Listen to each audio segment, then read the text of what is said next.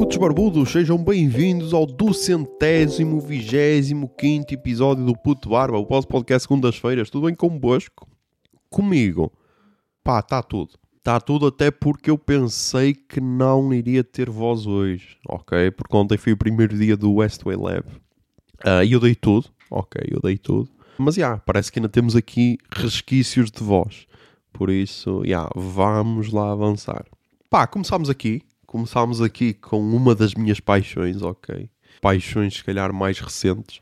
Decorreu então o RMR de CSGO. Quer dizer, na Europa acho que ainda está a decorrer. Acho que ainda falta a última vaga, que é o Last Chance. Deixem cá ver. Exatamente, falta só apurar o, o último classificado da Europa. Mas então já decorreram os, os RMRs de Europa A, Europa B, que só está agora a decorrer o Last Chance, que é os das duas Europas, o da Ásia e o de- das Américas. E pá, então eu estava aqui reticente se poderia continuar a torcer para a Fúria ou não. E pá, a Fúria é tipo aquele relacionamento tóxico que de alguma forma te consegue sempre puxar para ti. Estás a ver? E então, basicamente, pá, ganharam 3-0 no RMR e depois ainda ganharam a, a vaga de Legends, porque depois nas Américas, como só há uma vaga de Legends, ainda tens de disputar entre as duas equipas que ganharam 3-0. E se houve jogos em que cometeram alguns erros, nas MD3 conseguiram sempre superar esses erros. Estás a ver? Por isso, ah pá, estou totalmente furizado ou furioso, novamente, à espera do Major de, de Paris de France. Depois, equipas que ficaram de fora e que é um bocado triste para quem acompanha CSGO, ficou a Astralis, do Device. Tipo, eu estava a torcer pelo miúdo porque ele saiu da Astralis para a NIP, Ninjas in Pyjamas, só que o gajo teve problemas psicológicos e tudo, ficou afastado quase um ano, acho eu, ou mais de um ano da competição. E agora voltou relativamente recentemente. Só que tipo a Astralis, yeah, não funcionou. Não funcionou e então yeah, ficaram de fora. Depois a Team Spirit, que também era uma equipa que fodia sempre a Fúria no Major, também ficou de fora. E há a possibilidade de FaZe, Big ou Cloud9 ficarem de fora. Que também são equipas que costumam foder sempre a Fúria e destas três só uma é que vai passar, porque está lá está, está no Last Chance. Depois, destaco ainda a Falcon Esports, que era uma equipa de. Era quase o Last Dance francês, que era uma equipa com jogadores franceses ou recusados por outras equipas, ou então que já estavam afastados alguma, algum tempo do competitivo e que agora se reuniram novamente para disputar um Major no seu país natal e ficaram também de fora. Por isso, já, nem sei bem quando é que é o Major, nem sei bem quando é que é o Major. Agora, segunda-feira começa a IAM Rio, por isso, já, que vai ter a Imperial. A Imperial também ficou fora do Major. Ah, é verdade, meu. Estava agora a falar, e uma das histórias mais curiosas do CSGO atualmente, pelo menos do que eu acompanho, é provavelmente a história do Hoodie. Que o gajo era capitão do MIBR, ok? Só que ele tinha um problema.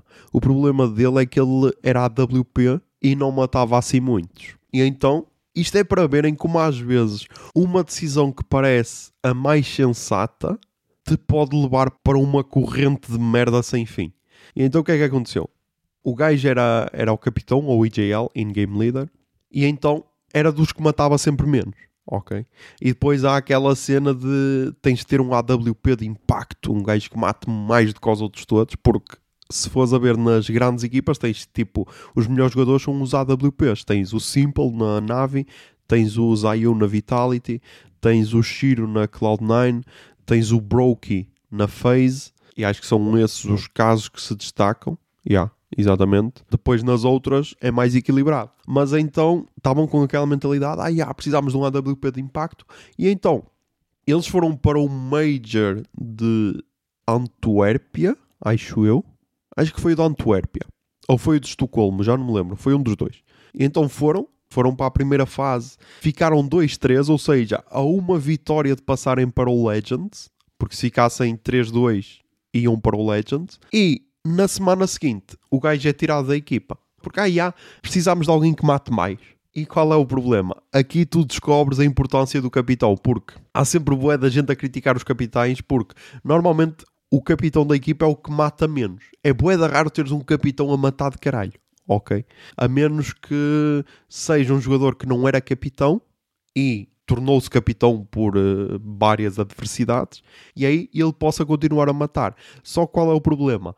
Quando isso acontece, normalmente ele mata de caralho, mas a equipa fica muito abaixo do expectável, ok? E então é bué complicado equilibrar-se isso, estás a ver? Se calhar os casos que se destacam em que o capitão continua a matar bem é o Electronic na nave, mas lá está, a nave baixou de caralho desde que trocou de capitão. E mais nada. E se calhar tens, sei lá, às vezes o, K o Cadian na, na Heroic e o Art na Fúria, mas é tal cena, não é constante. Então o gajo saiu uma semana depois e desde aí o MIBR nunca mais conseguiu classificar para o Major. E agora, esse tal Hoodie está no fluxo, que é uma equipa milionária, basicamente, porque formaram uma equipa em que gastaram, eles falaram, não sei se foi, não sei se foi 4 milhões e meio de, de reais, o que é quase 1 milhão de euros, por isso. Yeah, mas foi assim um valor que havia absurdo para o cenário. E então, o gajo conseguiu apurar o fluxo para o Major. Estás a ver? E aí o gajo chorou. Eu esta semana até ouvi um, um podcast em que foi ele e o treinador. E tipo, eu percebo um bocado a raiva dele porque é o que ele diz. Ele, os objetivos que foram traçados foram todos atingidos, por isso não havia motivo para tirarem o gajo. Era a cena de, ah, yeah, mas ele mata pouco. Está bem, meu. Mata pouco, mas olha o que é que ele acrescenta à equipa. Estás a ver? Só que é tal cena. É a mesma cena que teres um ponta de lança que não marca golos, mas faz muitas assistências. Será que te compensa? Se a tua equipa continuar a ganhar com assistências desse ponta de lança, se calhar compensa. Tínhamos o exemplo, sei lá, do, do Benzema enquanto estava no Real Madrid com o Ronaldo. O gajo, se calhar, fazia mais assistências do que marcava golos e se calhar dava-se mais à equipa, mas quando o Ronaldo saiu, ele continuou a faturar, estás a ver? Ou até subiu de nível. Por isso, já, pá, há muitas destas histórias assim bonitas e quase de contos de fadas, como por exemplo, tens o Zevi na Pain, que era um, um gajo que estava no chat do Gaules e, e agora está no Major, estás a ver? Por isso, ah, meu, eu gosto de acompanhar e achei engraçado. E pronto, já deixei aqui estes 10 minutos de CSGO, ok? Por isso agora podemos avançar para o podcast. Agora voltem, voltem quem eu perdi nestes 10 minutos. Então pá, temos aí Coldplay que vão atuar na, no, no estádio de, de Coimbra, não é? E então surgiram duas notícias que chocaram o pessoal na, nas, nestas últimas semanas. Uma foi na semana passada, outra foi esta. A primeira foi que Bárbara Bandeira ia fazer a abertura dos Coldplay, o que eu acho ok. Eu acho ok porque eu primeiro estava a pensar em alternativas e não me lembrei de ninguém. A única cena que eu acho mal é que ela é uma, é uma das nossas Nepo Babies, ok? Porque começa no mundo da música porque é filha de alguém. E isso aí tem sempre algum problema. E depois, porque ela vai fazer um concerto para abrir a uma banda de nível mundial sem nunca ter lançado um álbum. Yeah, isso é interessante. Ela só tem singles na carreira. Provavelmente é, é a cena atual de hoje em dia, é só lançar singles. Provavelmente. Mas eu sou daqueles curto álbuns, por isso. Yeah. E então, pá, para quem está a criticar, meu, eu só tenho a dizer que, bro, Coldplay toca na rádio comercial. Bárbara Bandeira toca na rádio comercial. Por isso, yeah, se queriam alguém para abrir a primeira parte, seria sempre alguém que toca na rádio comercial. Porque o Zé Lopes disse, por exemplo, Capitão Fausto. Uma vez Pedro Ribeiro disse que ah, eu tentei meter Capitão Fausto a tocar na rádio comercial, mas não havia nenhuma música que pegava. Então pá, não é comercial o suficiente, por isso não pode fazer a primeira parte ok? Eu estava a pensar em alternativas e sei lá, meu, as alternativas eram tipo Carolina Deslandes e esse tipo de cenas, porque o mundo da pop em Portugal está muito dominado por mulheres, por isso, já, yeah, teria de ser uma mulher dessas.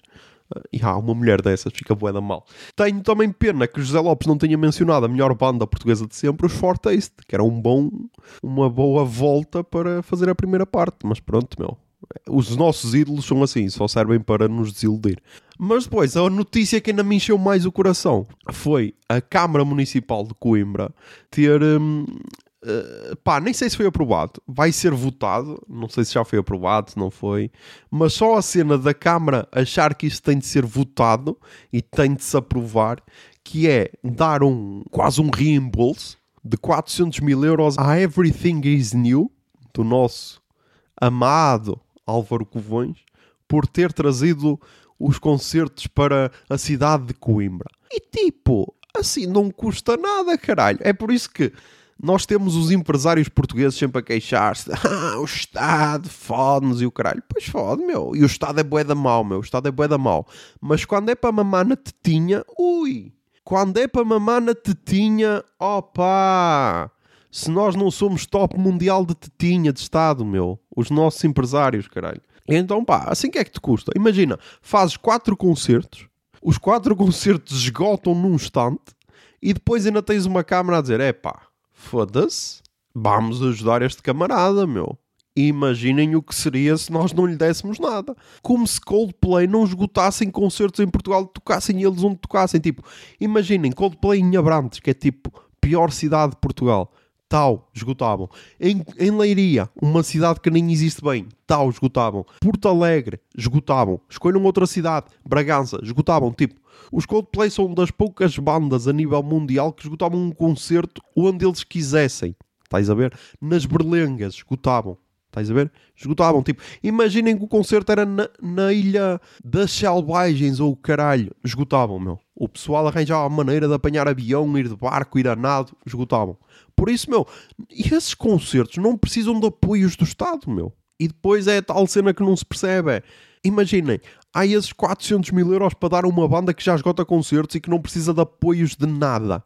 Ou de uma empresa que organiza esses concertos, que também não precisa de apoios de nada. Porque se a pessoa que organiza os concertos no, no Altice Arena, que organiza os concertos no Sagres Campo Pequeno e que organiza o Nós Alive se essa pessoa precisa de apoios do Estado, meu, estamos fodidos, meu.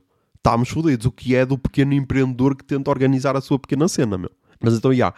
E esse dinheiro, a meu ver, devia ser canalizado para novos artistas, meu. Porque depois há sempre aquela cena de também em Portugal não há música de jeito. Claro que não. Assim, imaginem o esforço que as pessoas têm de fazer, meu. E haver uma, haverem uma, uma organização de um concerto a levar assim 400 mil paus, meu. Que distribuído por bandas dava dinheiro para caralho, meu. Mas, já. Yeah. Mas lá está, meu. Meritocracia. Se queriam esses 400 mil euros, começassem aos 12 anos a trabalhar no campo pequeno a servir bebidas. Ah, pois, as merdas não, são, não saem assim do nada. Começassem aos 12. Por falar em meritocracia, pá, saiu estes dias a notícia no, no Expresso. Acho que, acho que até foi ontem, meu. Que, incrivelmente, os nossos CEOs ganham boé, meu. É verdade. Ninguém estava à espera. Ok? Ninguém estava à espera. Ganham boé. Que isso é uma parte que eu gosto sempre quando estamos a discutir os salários lá na empresa, em que a senhora da contabilidade diz sempre: Ah, nos países desenvolvidos a diferença salarial é cada vez mais pequena. Só que ela esquece de uma, de uma parte que é é a diferença salarial entre o trabalhador que recebe o salário mínimo e o CEO ok? Não é entre o trabalhador que recebe o salário mínimo e o trabalhador que recebe mais 50 euros. Não é essa a diferença, ok? É entre o trabalhador que recebe o salário mínimo e o super CEO da super empresa, ok? Uh, mas pá, convém. Convém às vezes esquecer essas partes porque senão estraga-te a narrativa. E então, nós tivemos essa notícia e temos aqui o top o top de CEOs. E então, em primeiro lugar, temos o CEO da Jerónimo Martins, que recebe 186 vezes mais do que o salário médio dos seus trabalhadores. Depois, em segundo lugar, temos a CEO da Sonai, que recebe só 82 vezes mais, por isso, miúda. Tens de esforçar, caralho. Tens de esforçar para chegar às 186 vezes mais. Incrivelmente, és das duas individualidades. Foram as duas que reclamaram quando ah meu Deus, estás a fazer uma campanha contra os supermercados. Nós nem lucramos assim tanto com a inflação e com a crise das pessoas. Nota-se. Depois, em terceiro lugar temos a Mota em Gil que só recebe 49 vezes mais por esse miúdo. Vamos lá, vamos lá também porque, porque senão estamos fracos meu. e depois, o que ainda mexe mais o coração é alguém defender isto. Alguém dizer, ah meu e ele recebe 186 vezes mais porque merece. Trabalhou para isso. Trabalhou. Primeiro, trabalhou para isso como se o ex-CEO do grupo não fosse o pai dele. Estás a ver? Já. Yeah, trabalhou para isto. Mas já, yeah, trabalhou, meu. Nasceu na família certa. Isso às vezes também é preciso, é preciso te esforçar. Preciso te esforçar, meu. Ninguém tem culpa com um espermatozoide teu tenha ido assim para um outro qualquer, meu. Escolhias um outro de melhores famílias. E então, já, yeah, esforçou-se para isso. E depois, meu, a cena de, ah, já, mas ele é que que caralho, ele é que gera riqueza para o grupo. Pá, será que um CEO gera mais riqueza do que 186 trabalhadores? Imaginem tu ires ao Pingo Doce e teres 186 caixas mal encarados. Tu voltavas lá? Agora imagina que tens um caixa que te trata bem, tens uma pessoa da reposição que te trata bem, toda a gente te trata bem, é um sítio limpo e tudo, tudo bem organizado. Será que a pessoa não volta lá só por isso? Ou será que é, ai, ah, foi a visão do CEO, meu? A visão do CEO, tipo, imaginem, a nossa cor antes era verde escura e agora é verde clara. E isso faz as pessoas comprarem mais. Estás a ver? Tipo, eu não digo que um CEO deva receber tanto como um trabalhador. Não é isso que eu estou a dizer. Agora, 186 vezes mais, meu. Digo-te já, meu. Se tu não ficas indignado com isso, estás de parabéns, meu. És um ser humano de merda. És um ser humano de merda, meu. Se tu vives num mundo em que uma pessoa deve receber o salário de 186 pessoas só porque nasceu na família certa, estás de parabéns, meu. És um ser humano de merda. Por falar em seres humanos de merda, tivemos aí o Dalai Lama a pedir um linguadão a um puto. E tipo, há muitas questões acerca disto, meu. Há muitas questões acerca disto. Há a questão de, e ah, meu, temos de nos agarrar a alguém porque a China é bué da má. Ok. Uh, e então às vezes há muito isto, meu. Às vezes há muito isto. Há, há por exemplo, há vários exemplos disto. Uh, pronto, o Dalai Lama descobriu-se agora que tem vibes de pedófilo, porque aquilo, se fosse na Igreja Católica, era pedofilia, ok? Mas tens, por exemplo, o caso do opositor do, do Putin, o, Na, o Navalny, que o gajo tem tipo vibes de neonazi e tudo, e ele só é contra o Putin porque ele provavelmente ainda é mais ultranacionalista que o Putin, mas como o Ocidente, esse grande espantalho, precisa de alguém para ser contra o Putin, então, yeah, meu, vamos apoiar este porque é o candidato mais forte, estás a ver? E, é, e isto acontece sempre ao longo da história sei lá, alguém está a tentar implementar um regime comunista na América Latina, tal, botas abaixo e metes um ditador, um ditador de direita, porque é mais fixe para nós. Estás a ver? E isto vai acontecendo ao longo da história. E se calhar o Dalai Lama é só essa personagem mais recente, em que ha, ele até é fixe, ele até tem frases motivadoras e tudo, e depois descobrimos que afinal o gajo é só um pedófilo louco que pede a uma criança para lhe chupar a língua. E tipo, pá, primeiro, meu, parabéns aos tradutores, porque podiam, sei lá, dizer: Olha a minha língua como é linda, sei lá, não precisavam de dizer: Ah, agora chupa-me a língua, como aparecia nas legendas, meu, sei lá. Poupavam, meu, poupavam a imagem dele, caralho. Não, nem sei, meu, nem sei. É só bizarro para caralho, meu, é só bizarro para caralho. E depois eu estava a pensar na cena de. Porque podes usar aquele argumento ah, sim, mas é a cultura deles, não podemos julgar. E tipo, ok, mas eu acho que esse argumento só se pode usar quando ninguém sai prejudicado nisso, ok? Por exemplo, imaginem, temos um povo que a cultura deles é violar crianças quando nascem. Será que vamos? tá bem, pá, mas é a cultura deles. Acho que não, meu, vamos parar por aí. Tipo, ser, nós temos casos recentes que é, por exemplo, a mutilação genital feminina também é tradição em alguns países. E tipo, vamos apoiar isso só porque sim, só porque é tradição? Não, meu. Porque isso prejudica alguém, estás a ver? Neste caso, prejudica a criança. Ok? Porque não fodam, meu. Não é normal um puto dar um linguadão a um velho de sei lá quantos anos. Estás a ver? E então eu trouxe aqui alguns exemplos de tradições que para nós podem ser só bizarras, mas que não afetam ninguém. Por exemplo, temos certos países em que têm a tradição de, não sei se é no dia de todos os santos, é no dia dos mortos, o que é que é, se é um dia especial para eles, têm a tradição de retirar o cadáver da pessoa, acho que é nas Filipinas isso. Ok, é na Indonésia. Indonésia. Pá, tem, só tenho aqui uma notícia da, da CM, CM Jornal na, na categoria Insólitos, por isso, yeah, deixa ver. Indonésia. Exatamente, é isso. Também tem na BBC e tudo. Que é uma região da Indonésia que faz isso, que tipo, ao fim de algum tempo retiram um cadáver, passam tipo uns dias em família com o cadáver e depois voltam a enterrar e depois passado algum tempo retiram novamente e tudo. E tem esse loop. Para nós é estranho para caralho, estás a ver? E tipo, e se calhar na legislação portuguesa poderiam ser acusados de hum, usurpação de cadáver ou assim qualquer cena. Mas tipo, a pessoa já está morta ok? Não lhe afeta, por isso, já. Yeah, essa está naquela cena de culturas bizarras que não fazem mal a ninguém. Estás a ver? Dar linguadões a crianças. Prejudicar a criança. E depois também houve outro caso de uma cantora famosa, a rapper Azealia Banks, desenterrou o gato dela para fazer uma sopa. Ok? E agora, já, pode ser chocante. Eu sei que pode ser chocante. Ela desenterrou o gato para fazer uma sopa. E ao início as pessoas ficaram só: Meu Deus, ela está louca, o que é que ela está a fazer com o gato e não sei o quê. E depois descobres que é, que é tradição em algumas religiões de origem africana. Por isso. Yeah. E pá, lá está, mais uma vez o gato estava morto. Ok? Por isso, por estranho que se pareça, também pode ser inserido na culturas estranhas que não fazem mal a ninguém. Dá língua 2 em crianças. Não está inserido nessa cultura, por isso, já, yeah, Dalai Lama. Vai para o caralho, estás a ver? E lá está, pá, mais uma vez, temos de escolher melhor os nossos heróis, meu. Porque, ok, que ele luta pela libertação do Tibete e cenas, mas tipo, temos de ver a ficha completa, meu. E não pode ser só um, um pedófilo só porque, ah, vai contra a China, vamos apoiá-lo, estás a ver?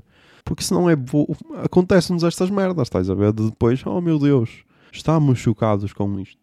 Cenas que também podem chocar um bocado, meu. Isto agora é uma cena que se passou no Brasil, mas eu trago para cá só para verem a importância de certas merdas, que é, no Brasil está a ser votado o novo ensino médio. E então eu ouvi, ouvi dois podcasts e por isso já posso falar com toda a responsabilidade sobre o assunto. E então, basicamente, o que é que se passou? Isto foi uma medida aprovada pelo Michel Temer, ou seja, o vice da Dilma que basicamente lhe deu o golpe, e depois que o Bolsonaro foi adiando, adiando, adiando para não ser implementada, e agora tinha de ser implementada pelo Lula.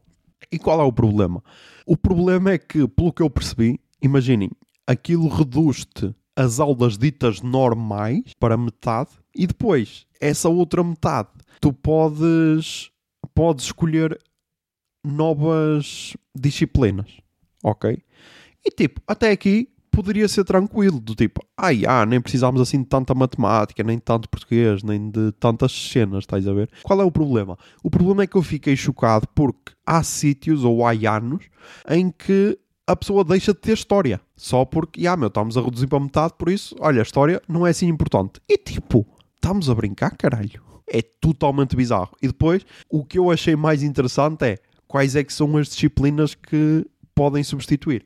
É tipo cozinhar, aprender a ser TikToker, aprender a ser, a ser youtuber, como ser milionário. E tipo, caralho, meu, isto parece quase, parece quase um tutorial do YouTube, meu. E houve alguém que disse: ah, isto, isto é o que o Brasil precisa. Isto é o que o Brasil precisa. E então agora está a ser travado pelo Lula, mas não sabe qual será a solução. Porque há escolas em que já está a ser implementado, há alunos onde isto já está a ser implementado a reclamar, porque depois, imagina, tens matérias que te saem no Enem, que é tipo os exames nacionais deles, que já não estás a dar na escola porque foram cortadas para te ensinarem a ser TikToker ou caralho, e tipo, isso é só bizarro para caralho. Talvez reduzir a carga horária fosse interessante, talvez, mas tipo, não desta forma, estás a ver? Ainda por cima porque basicamente não estás a reduzir a carga horária, só estás a substituir metade da carga horária por cenas bizarras. Estás a ver? Cenas que se calhar poderiam ser hum, aquelas atividades extraletivas, ou lá como é que se chamam, em que as pessoas fora das aulas têm isso. Estás a ver? Aí aprovo. Agora, reduzir tempo de aulas que te fazem bem para cenas bizarras é só estranho. Ok?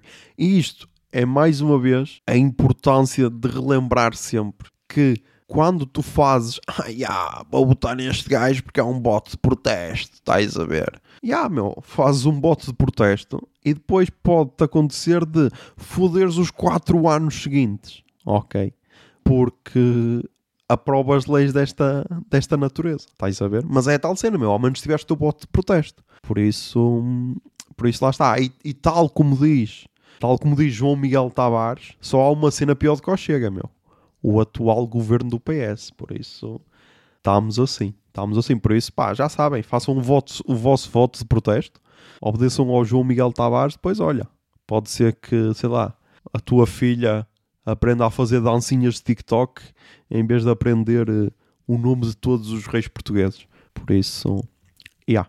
Depois, só tenho aqui uma pequena ceninha que aconteceu no trabalho e depois tenho uma crítica e tenho quase duas cenas culturais para falar. Pá, no trabalho, meteram lá um papel um papel, qual papel? O papel, qual papel? O papel, qual papel? O papel. Uh, meteram lá um papel, tipo jardim zoológico. Ok, tipo jardim zoológico, a dizer, ah, não, não alimentar, não dar atenção, ou não sei o quê, não bater no vidro, para não distrair, ou assim qualquer cena. Tipo, já não me lembro. A cena é, eu passei por esse papel, e nem dei por ela, ok? Depois alguém é que me disse, olha, já viste o que é que está ali? E eu fui ver, mas até fiquei naquela, e ah, foi a pessoa que chamou a atenção que meteu. Uh, depois ela disse que não, e então estava lá isso, e eu quando fui lá, disse assim no gozo, eu, ah, estão-nos tipo a meter um papel como no Zoo, meu. Então vou começar a fazer como aos macacos no Zoo e a bater punhetas para o vidro, estás a ver? Se é para nos tratar como animais, vou fazer essa cena. E tipo, e passou. Depois, a chefe também, alguém também lhe disse para ela ir ver o papel. E ela, ah, quem é que pôs isto? Eu não sei quê. Pô, vou já ver quem é que pôs isto. E depois alguém lhe disse: Olha, senão começámos a fazer como disse o Zé, começámos a, a bater punhetas para o vidro, como aos macacos e tudo. Porque, tipo, o que é que macacos fazem em zoos, meu? Ou batem punhetas para vidros, ou então cagam na mão e atiram para o vidro. E tipo, cagar na mão é muito mais sujo, estás a ver? Bater uma punheta é tranquilo, meu. Bates a tua punhetinha tal, podes continuar a trabalhar. Agora, cagas na mão, depois ainda tens de ir à casa de banho, lavar a mão e tudo. Pá, dá muito trabalho. A punheta é sempre a solução mais prática, ok? Yeah. A punheta é sempre a solução mais prática. Isto é uma frase para a vida, ok? Para todas as situações. É, é isso que, oh, por exemplo, o Putin o Putin estava naquela, ah, vai invadir a Ucrânia. Às vezes, se ele batesse uma punhetinha, passava-lhe a vontade, estás a ver? É muito isso, meu. Tu às vezes estás com vontade de fazer merda. Bates uma punheta e, e pá, a seguir já abre um mundo de soluções à frente.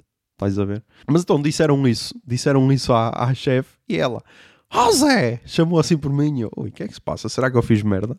E então ela depois disse aquilo e depois vai para uma parte que eu adoro, que é quando temos assim pessoas que sei lá, não são chocáveis facilmente. Eu depois adoro sempre extrapolar. E se tenho alguém que me ajuda a extrapolar, eu adoro essa parte. Então, ela, é verdade o que tu disseste? E eu, o quê? E ela, ela fez assim o gesto, fez assim o gesto universal de punheta. E eu, quem é que lhe disse? Não sei quê. Ela, ah, foi, foi aqui o, o Cristiano. E eu, então, é verdade. É verdade, então somos macacos, lendo, lendo o papel, eh, comportámos-nos como macacos. E depois então o, o Cristiano disse: Ah, e depois imagina as mulheres todas a babar, a babar a olhar, e eu imagino as linhas a parar totalmente para elas verem ao vidro, e não sei o quê. Você a receber inscrições de pessoal que queria vir para o Brading porque queria voltar queria voltar a ter esta sensação mais de perto e não sei o quê. E ela então começou-se a rir. E eu, yeah, ok, dá para brincar, dá para brincar com ela. Mas tipo, só isso, porque lá está, pá. Quando há este tipo de merdas, não vou revoltar porque meteram um, um papel, meu. Ou é tentar avacalhar ao máximo a situação, por isso, yeah. Quem também está a tentar avacalhar ao máximo a situação, meu, é o Nuno Santos, meu. Não sei, não sei como é que ainda ninguém falou disto. Pessoal que acompanha o futebol, não sei como é que nunca abordaram o tema Nuno Santos, meu. Uh, estes dias estava a dar na SIC uh, Juventus Sporting e foi então aí que eu, que eu consegui ver, porque peço desculpa, não acompanho assim tanto futebol. E tipo, meu, o Nuno Santos é o calvo cabeludo, meu. Tipo, meu, ganha vergonha, meu. Ou rapas esse cabelo ou perdes o contacto ao Ruben Amorim e faz um implante, meu. Tipo, o gajo está totalmente careco atrás, ok? Totalmente careco. E em vez de assumir a, a calvície, não. Simplesmente tem o cabelo gigante à frente e penteia para trás, meu. E tipo, como assim, caralho? Como é que ninguém falou disto? Nuno Santos, porquê é que te comportas como um homem português de meia idade que não quer assumir a sua careca e então tenta sempre arranjar cabelo para tapar quando claramente quando a câmara te está a filmar por trás toda a gente consegue ver a tua careca, meu? É que depois também há isto, meu se ele não quer que se note a careca, sei lá, que deixe de fazer lançamentos de linha lateral ou assim, pá, porque ou começa a jogar com aquele capacete do Peter Shea, por exemplo. Se calhar é isso. Se calhar é isso que está a faltar, caralho. É, é mais essa atitude. Mas tipo, fiquei chocado quando vi aquilo e tipo, assumam só as vossas carecas. Mas já, yeah. então, nas quase recomendações, pá, banhos velhos, temos de falar, meu. Foi, a, foi anunciada aí a nova agenda do ano do Banhos Velhos. E tipo, para quem não sabe, Banhos Velhos é uma associação das Caldas das Taipas, que costumam organizar concertos, cinema, peças de teatro, entre outras cenas. E também, para quem não sabe, as Caldas das Taipas, a par de Vieira do Minho, são as principais rivais da prova de Lanhoso. Estás a ver? Há ali tipo uma, uma guerra fria entre essas três vilas. Vieira do Minho também é vila. Vamos assumir que sim. Qual é o problema? O problema é que eu já tenho ido a algumas edições dos Banhos Velhos e tudo, mas pá, esta edição está um absurdo, meu. Esta edição está um absurdo. Isto vai de maio até setembro e só na música temos A Garota Não, First Blood After Coma, com Noiserve, Surma e José Pinhal Postmortem Experience. Só assim, tipo, o creme de la creme da música portuguesa. Quase. Depois, nos filmes temos Tudo em Todo Lugar ao Mesmo Tempo, ou Everything Everywhere All at Once. Temos Os Fablemans, A Baleia, ou The Whale, e After Sun. Incrível, caralho. Enquanto isto, que é que a Palma de Lanhoso tem? Gri, gri, gri, gri, gri, gri, gri, gri. E tipo, caralho, meu. Vamos andar da puta da perna, meu. Vamos organizar merdas em condições, caralho. Ó Fred. Caralho, meu, mexe-te, meu. Eu estou quase aquele meme do, daquele boneco com um pauzinho. Tipo, meu, faz alguma coisa, caralho. Mexe-te para aí, caralho. Foda-se. É que tipo, um gajo tem de se deslocar até ao nosso inimigo mortal. Ok. A correr risco de vida. Porque a Câmara da Pova de Lanhoso não cria condições, caralho. Vamos lá, caralho. Vamos para cima deles, meu. Organiza aí uma cena cultural do caralho, meu. Não tragas só nomes de merda, meu. Mas, já. Yeah. Depois disto, fui então ao Westway Lab, ok? E pá, gravei. Gravei no Zoom. O primeiro dia, acabei de gravar antes de gravar este episódio, por isso, já, yeah, pode-se cheirar um bocado a fake, talvez, mas estamos assim. E o segundo dia, gravarei hoje, quando voltar, que provavelmente já será amanhã. Por isso, fiquem aí com o José do passado, que para mim é do futuro e que para vós será do passado. Pá, tudo em todo lugar ao mesmo tempo, por isso, já. Yeah. Mão na mão, mão no pé, pão na boca, pé no chão, sabes bem, meu amor. Ai, não entro nesse rio, sabes como é o vento que às vezes vem. Tu cais, onde eu fico, meu amor. Ok, hoje estou a fazer um bocado de batota porque já estou no meu quarto, mas então acho que é melhor falar agora do primeiro dia do Westway Lab do que, do que deixar para o podcast, porque senão posso me esquecer, estás a ver? E então, basicamente, vou falar do primeiro dia yeah, do podcast. Do podcast do Westway Lab em Guimarães. Eu estou a gravar isto no dia 15 de abril, às 10h31.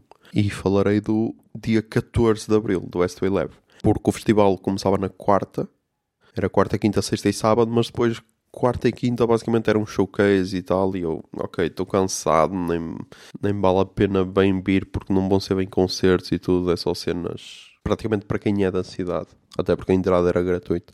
Mas então, hoje fui, ok? Quer dizer, ontem fui, e pá, começamos com um stress que eu já não estava à espera, que é trocar o bilhete pela pulseira, ok? Porque aquilo dizia no, no Instagram que hum, se deveria trocar o bilhete a partir das 20 horas no edifício do Palácio do Centro Cultural Vila Flor. E então, lá vou eu, Uh, cheguei mais cedo, como sempre. Uh, estava acabado de ouvir um álbum no carro, acabei de ouvir o álbum. Eu, ok, vamos lá trocar. Eram para aí 8 e um quarto ou assim. E saí de trocar bilhete, tipo às 9 menos um quarto. Porque havia lá um stress com a impressora, que acho que não estava a imprimir os códigos de barras ou o caralho dos bilhetes. E então simplesmente desistiram. Tipo, nem leram o, o código do bilhete, só acreditaram. Eu disse que eu tinha o, o bilhete número 19 e as pessoas acreditaram, tipo, nem leram o código de barras, e, e basicamente deram uma fita vermelha, daquelas que parece quase as pulseiras do SNS, só que boé apertada, meu. Estás a ver? Tipo, não era preciso apertar tanto, mas já. Yeah. Mas então, lá fui, depois ainda voltei para o carro, um bocado, porque ainda era boeda cedo. E depois, tipo, quando eram nove e um quarto ou assim, lá fui eu para o Centro Cultural Vila Flor uh, que neste primeiro dia os concertos eram todos lá. E então às nove e meia tínhamos B Fachada no CCVF, no auditório. Porque depois eu até gostei da forma com que eles fizeram. Porque hum, puseram B Fachada, como era assim uma cena mais tranquila, no auditório. Porque era uma cena que se podia ver sentada, sem stress. E depois, os outros concertos que foram no auditório eram tipo no palco do auditório, que eles chamaram box. E achei interessante o conceito, porque ainda é um espaço boeda grande, cabe lá boeda gente, estás a ver? E então o pessoal estava de pé a curtir. Mas então o primeiro, o B Fachada, foi no. Foi então no auditório. Pá, o que dizer de B Fachada, não é? O gajo estava forte, como sempre. Ele, como ele disse, ele, pá, me disseram para dar tudo em 45 minutos, eu dei tudo. E o gajo estava a suar de caralho, por isso, yeah. Ah, depois ainda, ainda fez um encore, ainda cantou mais uma. Curtiu, é? Curtiu o do gajo. Gostei mais dele aqui do que em Braga. Provavelmente por não haver gente a falar. Uh, provavelmente foi dos poucos concertos onde não houve gente a falar. Porque, pá, as pessoas têm boa necessidade de existir. Depois, às 10 e um quarto, no Café Concerto, havia Redoma, que eu desconhecia completamente. E então fui ver o que é que era. E, é, e são duas jovens do Porto. Só lançaram um EP até, até agora. Lançaram um EP e tem mais um single que ela cantou, cantou lá. Então eu chego e estava uma cena curiosa que é, o concerto já estava a decorrer, porque lá está, como a B Fachada cantou mais uma, passou para, para cima de, do horário do outro concerto. E então, a cantora estava com um caderno a ler e eu, foda-se, não sabes as tuas próprias músicas. Depois, ela mais à frente disse que aquela era mesmo uma música nova que ainda nem tinha sido editada nem nada, por isso, já. Yeah, faz sentido que ainda não saiba a letra. Mas então depois curti é curti é ok. Um, são duas miúdas, uma a cantar barra repar e outra um, a cuidar quase da parte eletrónica com teclados e sons e cenas. E gostei, gostei bué. Gostei, bué, surpreendeu-me. Irei ouvir mais porque gostei. Depois tivemos no tal box, que era o tal palco de, do auditório, Ana Lua Caiano, que eu desconhecia, ok? Desconhecia totalmente. E foi o que eu escrevi no Twitter. Deixem ver se eu encontro aqui o tweet. Eu escrevi assim: Ana Lua Caiano é quase como se os Linda Martini, o Conan Osiris e o Noiser tivessem tido uma orgia muito louca e daí tivesse nascido uma jovem. Gostei. E yeah, meu, e é isso, porque ela, ela baseia-se muito em loops no concerto. Ela pelo menos disse que ao vivo que fazia assim. No álbum não sei se tem mesmo as pessoas a, a tocar os instrumentos, mas ao vivo é ela sozinha. E então tem tipo tambor, tem pandeiro, tem aquela ceninha que, que, que, os ranchos têm que é só aqueles bonecos, estás a ver? Que eu nunca sei como é que isso se chama. Tinha uma mini cena dessas. E depois ainda, te, ainda faz samples de guitarra portuguesa e tudo. E depois faz esses loops, tem a voz dela e também faz tipo loops de respiração e tudo, que até faz uma cena interessante. E pá, gostei bué, gostei bué, conseguiu cativar o público. Tanto que estava lá um jovem que provavelmente estava apaixonado por ela. Porquê é que eu digo isto? Porque ela faz uma pausa para agradecer porque tipo ia tocar as últimas duas músicas ou assim e um gajo diz assim com tipo tá, notava-se estava apaixonado na voz ele diz a tua música é bué da fixe e tipo um silêncio na sala e o gajo sujeita-se a ser o único a dizer isso por isso não me fodam se este gajo não estava apaixonado não sei o que é que estava a passar depois então no café concerto era Azar Azar que eu desconhecia. Então é tipo o nome artístico de um gajo, que ele chama Sérgio qualquer coisa, que toca teclas. E depois tem tipo um grupo de jazz. E por incrível que pareça, funciona boeda bem. Estás a ver?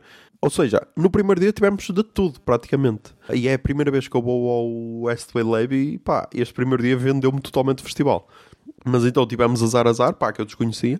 Uh, e eu pensei que o protagonista do conjunto era o gajo de saxofone, porque era o que estava à frente, uh, e era o que estava a fazer solos loucos. Mas não, meu, era o gajo das teclas. E então gostei, aquilo é um quinteto, e gostei muito. Depois, então, o último concerto da noite, à meia-noite e meia, era Linda Martini, no tal box. E pá, eu estava à espera que fosse uma cena mais tranquila, confesso, porque é tal cena, não é no Art Club. E tipo, foi tranquila porque não houve mostres e tudo, mas o público estava a dar de caralho. Ok, o público estava a dar de caralho e eles estavam a dar de caralho. Tipo, o, o filho da mãe arrebentou uma corda, acho eu, teve trocado de guitarra. Um, A Cláudia Guerreiro rebentou a, a cena que segurou baixo. O Hélio Moraes deixou cair uma baqueta e o caralho. Por isso, meu, tinha tudo para correr mal, mas estavam a dar tudo, meu. Estavam a dar tudo. Provavelmente, tirando os concertos no Paredes de Coura e no Art Club, este provavelmente entra logo em seguida. Estás a ver? De tanto, que, de tanto que eu gostei dos gajos. E então depois também ainda fizeram um encore a tocar a Dá-me a tua melhor faca, mas sei lá, meu, o público estava a dar tudo e eu estava ao lado de uma. Tipo. Eu ia dizer senhora, mas se calhar a senhora é muito agressiva. Devia ter um. Não devia ter 40 anos e também estava a dar tudo, por isso. Por isso, ah, de uma jovem, de uma jovem, ok? E pá, gostei muito. Gostei muito, ok? Agora, hoje é o segundo dia do resto da tua vida uh, e vou estar com José Lopes. Vou estar com José Lopes, ele depois vai lá ter comigo e vamos ver o que é que, o que, é que há, o que é que há neste dia. Por isso, já. Yeah. Até amanhã. Mão na mão, mão no pé, pão na boca, pé no chão, sabes bem, meu amor. Ai, não entro nesse rio, sabes como é o vento que às vezes vem. Tu cais, onde eu fico, meu amor. Ok, Zoom, são 2h19 do dia 16 de Abril de 2023 e cheguei agora à casa do segundo dia do Westway Lab e por onde é que eu posso começar? Pelo início, com bem. E então neste dia fui mais cedo porque queria ver Cave Story, pelo menos, que era às 4 horas, no Ramada 1930, que eu desconhecia totalmente. Até tinha lá um espaço bom. Qual é que é o problema? Estava um sol do caralho yeah, estava um sol do caralho e aquilo basicamente tem um pátio enorme, ok? E tinha tipo, sei lá, dois guarda-sóis para, para quatro mesas ou assim, mas o espaço em frente ao, ao palco não tinha nenhuma cobertura. Por isso, já, yeah, estava ali a bater o sol de caralho. A maior parte do pessoal foi para a sombra, que era ao lado do palco. Por isso, já. Yeah. Mas o que é que eu quero destacar deste concerto? Estava lá algum, algum pessoal e estava um gajo com um cãozinho ok. Cãozinho pequenininho, o rafeiro, devia ter para aí uns 10 quilos no máximo, para, para imaginarem. E tipo, o concerto estava a decorrer, já estava quase a acabar, e o senhor que estava lá ao lado do cão diz, então meu, não vês estas cenas? Isto, isto, pode, isto acontece assim? E só vejo um senhor com, umas, com as calças rotas, e pelos bichos tinha sido o cão a morder o senhor. E tipo, a pior parte é que é que esse tal senhor que foi mordido, supostamente, estava com uma criança ao lado, com a filha. E tipo, imaginem que o cão, em vez de morder o pai, morde a filha. É que tipo, a filha, primeiro, ela estava de, de vestido, por isso se lhe mordesse seria mesmo na perna e podia dar problema. E tipo, pá, não sei se foi a música que, que atrapalhou o cãozinho, porque ele chegou lá e estava tipo a curti-las, estava com a língua de fora, tranquilo, mas pá, deu-lhe os 5 minutos ao caralho e mordeu, mordeu o senhor. Depois acho que o gajo só ofereceu para pagar as calças ou assim. Acho que ele estava a dar o, o número do MBWay ou não sei se ele transferiu imediatamente o dinheiro, mas tipo, bizarro, bizarro para caralho. Ah, em relação ao concerto, pá, foi tranquilo. e Eles mudaram parte da banda, porque da última vez que eu me lembro também, tipo, eu vi-os, sei lá, para em 2017, 2018, em Paredes de Coura, no palco secundário, e acho que eram, eram gajos só, e agora tem lá a baixista que é uma miúda, por isso, yeah, mas curti, curti, só que é tal cena, meu, ali não foi o sítio ideal, porque primeiro era bué cedo, 4 da tarde não tinha assim muita gente e depois calor para caralho. Depois fui para o Tribuna, no Salma Med, ver Leather Blue. E pá, aí já estava melhor porque estava o ar-condicionado e tudo. Pá, e Leather Blue para mim são a surpresa de 2023. Eu já os tinha visto no, no terceiro dia do Courage Club. Uh, foram a banda que abriu para Capitão Fausto. E pá, agora voltei-os a ver e os gajos provavelmente terão aí, estarão aí em Boeda Cities porque são muito fortes. Depois ainda fui ao Oblá ver Ian Cleary. Pá, foi ok. Foi ok, mas tipo, primeiro o gajo, o gajo não sei se era inglês, era americano. E pá, não sei, meu, não, não me bateu assim tanto, ok? Não me bateu assim tanto. Até porque as músicas, pá, não, acho que não eram nada mais, eram bem repetitivas. Por isso, por isso, já. Depois, então, fui ter com José Lopes, que chegou então a Guimarães. Fomos jantar. E ah, onde é que nós fomos jantar, meu? Deguste by Pedro Pinto. Pá, comemos um pré cada um e estava bué da bom. Estava bué da bom. É verdade, vi José Lopes a comer carne. Ah, Já não é a primeira vez, mas... Mas não vou, não vou expor, porque ele é que tem, ele é que tem de expor as suas, as suas novidades e essas cenas. Mas estava tudo bué da bom, meu. E então recomendo. Recomendo. Ah, e então depois fomos para o CCVF. Tínhamos o primeiro concerto às 9h30. O Lopes ainda tinha de trocar o bilhete pela pulseira. A dele já, já, já tinha cenas imprimidas, por isso já resolveram o problema de ontem e não foi meia hora para, para lhe entregar a pulseira, foi mais rápido. E então às 9h30 tínhamos Nacho Vegas, que pá, desconhecia totalmente. Na foto parecia um gajo mais novo e afinal era um senhor. Uh, provavelmente já reformado ou na pré-reforma. E pá, estava ok. Uh, se compararmos com, com o dia de ontem, começou com B fachada. E yeah, preferi o dia de ontem. Apesar deste Nacho Vegas incentivar a morte de fascistas. Uh, e foi curioso porque quando ele disse que um, no, todos, todos nós temos um dever, e depois faz uma pausa, matar fascistas. Quando ele diz isto, um dos fotógrafos sai. Por isso, yeah, era um fascista que não queria, não queria que se matassem os colegas dele. Um, mas então, yeah, depois saímos para ver La Fúria, que também desconhecia totalmente. E então, pá, não sei se a La Fúria se é só uma miúda, se é o, o quarteto. Mas então, pá, é daquelas artistas que te obriga, enquanto homem, a pedir desculpa. Porque é muito agressiva, meu. É muito agressiva. E depois estava lá com, com uma cena que estava estava a causar algum problema que é ela estava a falar em espanhol ou castelhano, mas depois também queria falar em inglês. Só que a falar em inglês, pá, custava-lhe a dizer algumas palavras, ok? Não, não era assim tão forte no inglês.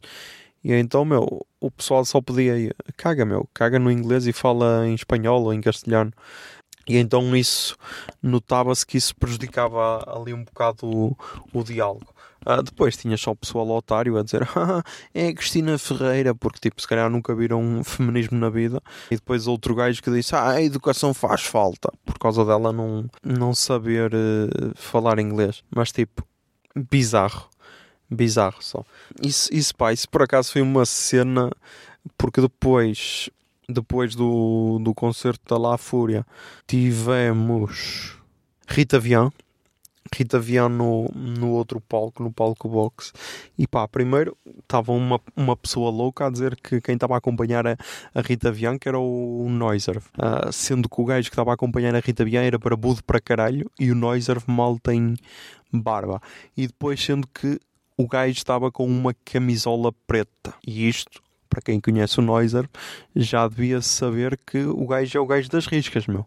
Uh, o gajo só perde para o, o miúdo do pijama às riscas, ok? Porque esse aí, já, yeah, estava sempre também com o pijama às riscas por outros motivos. Mas pá, é a cena dele, por isso, bro, tu não conheces o Noiser para, para, estar a dizer, mas então, já, yeah, Rita Vian eu gostei do concerto e acho que ela se sente mais à vontade em palco desde a última vez. Eu só a tinha visto uma vez no Paredes de Coura uh, e pelo menos aqui ela falou mais com o público. Ok? Apesar de manter a sua rotina de andar de um lado para o outro, mas acho que falou mais com o público. Acho que se sentiu mais à vontade, por isso gostei. Depois, pá, o problema que é, em seguida fomos para o café concerto do CCVF ver Catarina Munhá. Pá, eu já tinha ouvido falar até porque ela acho que é agenciada pelo Hélio Moraes. Uh, se não é, hum, já foi, mas ele estava lá para ver o concerto. E tipo, pá, sei lá, meu. Está bem que aquilo é um café que também faz concertos, está bem. Mas tipo, meu, será que é preciso falar mais alto do que a cantora a cantar, meu? E chegou a um ponto em que estava mesmo constrangedor, porque quem estava à frente quase que não ouvia a cantora e ouvia pessoal a falar, por isso imaginem como é que o pessoal estava a falar alto para caralho. E então, pá, isso estraga um bocado o ambiente, meu. E pá, não entendo, não entendo, meu.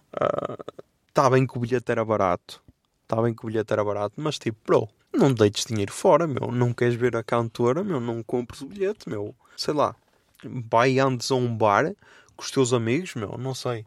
não sei, ultrapassa-me, ultrapassa-me. Então já, ela também foi boa tranquila, por isso não sei se não seria melhor, se calhar, por exemplo, trocar com a La Fúria, ela tocar mais cedo, porque mantinha tipo o ritmo do Nacho Vegas e La Fúria ser mais tarde, talvez, talvez, mas pá, foram escolhas da, da edição, por isso, yeah. E depois fomos então para o grande concerto, e pá, não sei se foi o grande concerto do dia, se foi o grande concerto do festival, ok? Porque tivemos criatura. E tipo, eu nunca os tinha visto ao vivo, a única cena que sabia deles é que são a banda preferida do Walter Ugumem. E então, pá, ia, ia com essa expectativa, tipo, ok, são a banda preferida de Walter Ugumem, vamos ver o que é que os miúdos têm a provar. E tipo, eles deram ali uma hora e. uma hora e vinte de concerto? É, para aí uma hora e vinte de concerto. Ou uma hora e um quarto.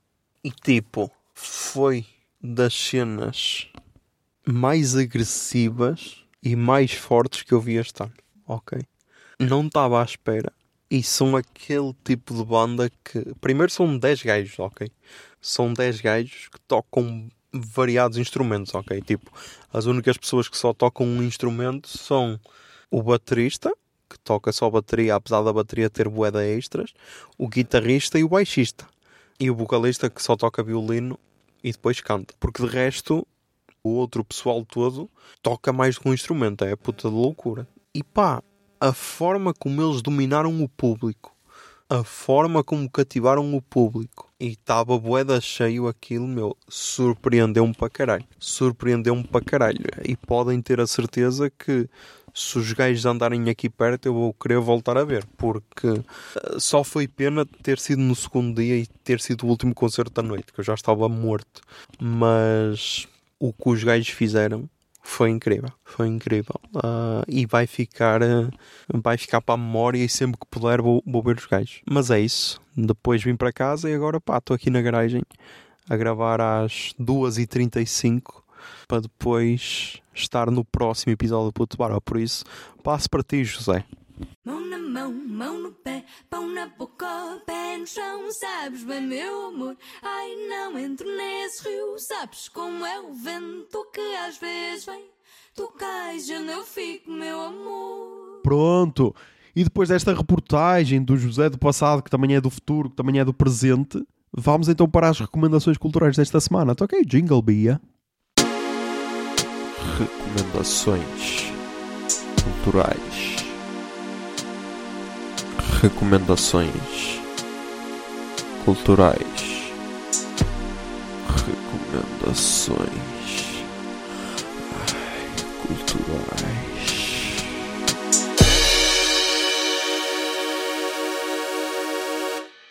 Ok, nas recomendações culturais, começámos mais uma vez com os podcasts portugueses e começámos com o Carrossel 175, Ida a Paris, Andar de Tuk-Tuk e Disneyland. Pá, eu sou ainda o único do grupo que não largou a mão dos primos. Ok, continuo firme e forte aqui. E então este é o podcast deles. E pá, eu gosto de os ouvir no podcast porque acho que ainda é a cena mais amadora deles. Estás a ver? E também porque me identifico com muitas merdas do que eles passam. E então, basicamente, neste episódio, o Rui foi a Paris e conta a aventura dessa viagem. E a única cena que eu vos posso dizer para vos cativar para este episódio é: ele sai em Paris, no aeroporto, e chama um Uber. Chama um Uber que estava no aeroporto. E então ele: Estou fodido, meu. Estou fodido porque o gajo vai-me começar a falar em francês. Eu não sei falar francês.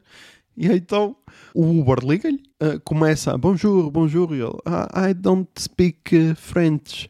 Uh, I speak uh, English. Com aquele inglês das ruas, ok? Tipo o meu, por isso, já, yeah, identificar-me bué. E o gajo, o Rui vira-se para ele e diz I'm here, I'm black. E pá, quem conhece os primos sabe que não, não, Rui. You're not black. e qual é o plot twist? O black era o condutor do Uber. Por isso, já. A viagem começa assim, pá. Por isso, acho que não preciso dizer mais nada para vos cativar para este episódio, porque, já, yeah, incrível. Depois, pá, também curti muito do último Falsos Lentes, meu. É uma cena que eu acompanho sempre. E pá, muitas vezes até me esqueço de recomendar, porque é tal cena, já está naquela rotina, às vezes até me esqueço de recomendar, mas então, meu, curti muito do último, Falsos Lentos, temporada 3, episódio 32, mas pá, basicamente é um podcast que podem ouvir porque para mim tem mais humor do que futebol, e essa é a parte engraçada. Depois, nos podcasts brasileiros, o 37 Graus, que é um podcast que eu já recomendei aqui algumas vezes, que é da bióloga Sara Azoubel e da jornalista Bia Guimarães, voltou com uma nova temporada. A temporada chamada Hereditária. E então começa com o episódio Hereditária, o clone do pai da Bia. Em que basicamente, uma vez o pai da, da tal Bia Guimarães, da jornalista, foi a uma cidade do interior de São Paulo e descobriu uma pessoa que era tipo o clone dele. Ok? De tão parecidos que eram, a família dessa tal pessoa confundiu o senhor a pensar que era o tal familiar.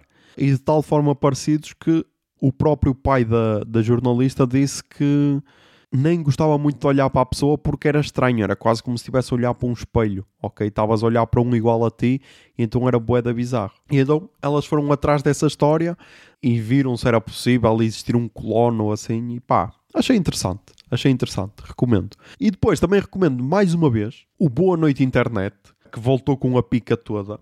E então uh, saiu o episódio Dinossauros da Internet com Carlos Merigo, que é, é uma entrevista com o Carlos Merigo. Para quem não sabe, o Carlos Merigo é o criador do B9, o site, e do Braincast, o podcast, que começou mais ou menos ao mesmo tempo do, do Jovem Nerd. E então havia sempre aquela disputa amigável entre, entre os dois. E então é um gajo que está tipo há 20 anos na internet, por isso yeah, já viu de tudo, desde os blogs até ao TikTok, ou até à inteligência artificial, que é uma cena que eles falam no podcast. E pá, achei boa interessante porque há cenas em que eles falam em que vês que estão só cansados disto tudo. E eu percebo, porque uh, eu, eu se for a, a, dizer quando é que foi a primeira vez que eu criei algo para a internet, também foi, já foi há mais de 10 anos, meu. Porque eu já tive um blog de sacanço, meu. É verdade. Sacardetudo.blogspot.com, meu. Acho que era esse, acho que era esse o site, meu. Por isso, já, já há 10 anos criou alguma cena para a internet. Se é tudo cenas de merda, talvez, meu. Mas estamos aí, estamos aí na luta. E há só cenas que te cansam ao longo dessa, dessa caminhada de creator. Estás a ver? E então identifiquei-me bué. Depois, no cinema, fui ver o filme do Super Mario Brothers. E pá, gostei. É uma boa adaptação ok. Tem lá a boé de referências. Vi que a crítica estava a atacar de caralho. O que eu não entendi. Porque, ok, pode ser um filme simples. Pode. Mas pá, nem tudo tem de ser super elaborado, caralho. E então gostei. Provavelmente é uma obra de arte, porque quando acabou foi aplaudido pela sala. Ok. E eu fui ver a versão portuguesa, porque era a que, a que estava mais perto da hora que, que nós queríamos ir ver. Fui ver com a, fui ver com a miúda. E pá, gostei. Gostei de caralho. Parece também foi um, um estouro nas bilheteiras, porque não sei se foi a melhor estreia do ano, acho que foi, ou assim qualquer cena, por isso é provável que haja continuação e pá, não me afeta em nada. Não me afeta em nada porque gostei da cena, por isso recomendo. Depois, na Twitch, vai então decorrer a partir de segunda, ou seja, a partir de segunda-feira, dia 17, data de publicação deste podcast, a partir das 15 horas, hora de Portugal, vai começar a IEM Rio. Por isso, meu, para quem gostar de CSGO, que eu sei que há aí pessoal que gosta, que me começou a seguir por causa de, desses ambientes, recomendo, ok? Não temos nenhuma equipa portuguesa, mas equipas brasileiras. Temos a Imperial, que foi confirmada, foi confirmada à última da hora, que então vai, vai estar logo às 15 horas contra a NIP. Depois também temos o MIBR, e temos Fúria. Por isso, pá, a minha torcida está para os miúdos furiosos. E pá, em termos de eventos ao vivo, no Brasil é o melhor ambiente, porque o pessoal transforma aquilo quase num estádio de futebol. É puta da loucura. Por isso, se queres começar a ver, se calhar é o evento ideal. Por isso, recomendo.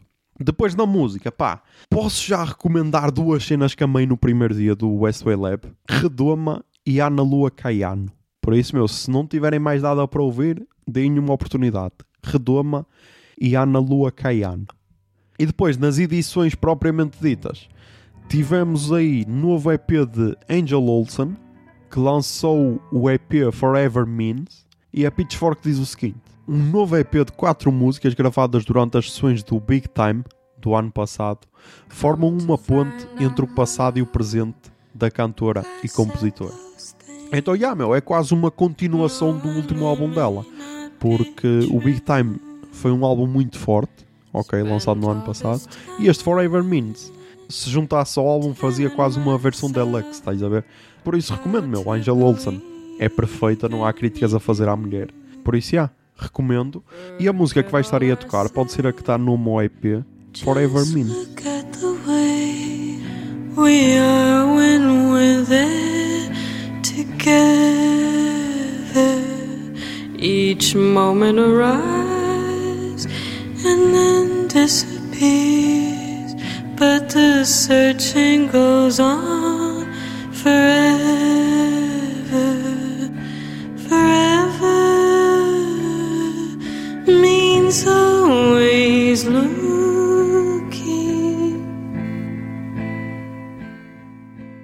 Depois, para terminar, também descobri uma cena na Pitchfork, uma cantora chamada Cara Jackson, que lançou o álbum Why Does the Earth Give Us People to Love? E tipo, não- ainda não fizeram a review do, do álbum, mas ela estava aqui nos 10 álbuns lançados esta semana. Deixa ver se eu encontro esse artigo. Ok, tem aqui um pequeno parágrafo e assim posso ler. O álbum de estreia de Cara Jackson combina um folk doloroso com letras espirituosas e desconcertantes, cheias de imagens inesperadas de dor e amor. A uma vez laureada com o prémio National Youth Poet, recrutou músicos ecléticos de Chicago como Nnadi, Sen Morimoto e Kaina para o registro. Como Brit Julius escreveu no perfil Rising da Pitchfork, Jackson é atraída pela verdade pura da música country e folk, géneros que são tão historicamente negros quanto o rock e o rap. E como Jackson acrescenta, só precisas de fazer as coisas que te fazem sentir muito feliz. E a música de guitarra deixou-me muito feliz. Está aqui uma mini review do álbum. Eu gostei, gostei bué. Achei interessante que misturar ali bué das cenas. A voz dela é poderosa para caralho, ok? E ela trabalha muito bem. ah, e também gostei disso. Ah, e é provável que ela hum, dê que falar, ok? É provável que ela dê que falar. Ela ainda tem poucos, poucos seguidores no, no Spotify. Só tem 40 mil, 40 mil mensais. Mas gostei bué. E vai estar aí a tocar a música Dickhead Blues. I am pretty top notch. I am pretty top notch. I am pretty top notch. I'm useful. Damn, the dickhead blues. E pá, é isto. Mais um episódio gravado, cheio de música, crítica social, tudo. Tipo, tudo o que podem esperar deste podcast. E já sabem, mantenham-se sons, tentem ser felizes e que a barba esteja convosco. Bombinha de fumo.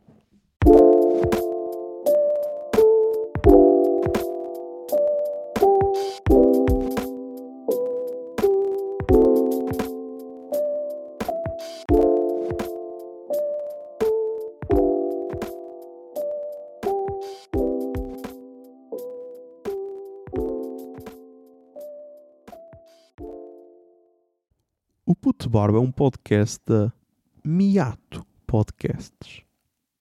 Miato. Fica no ouvido.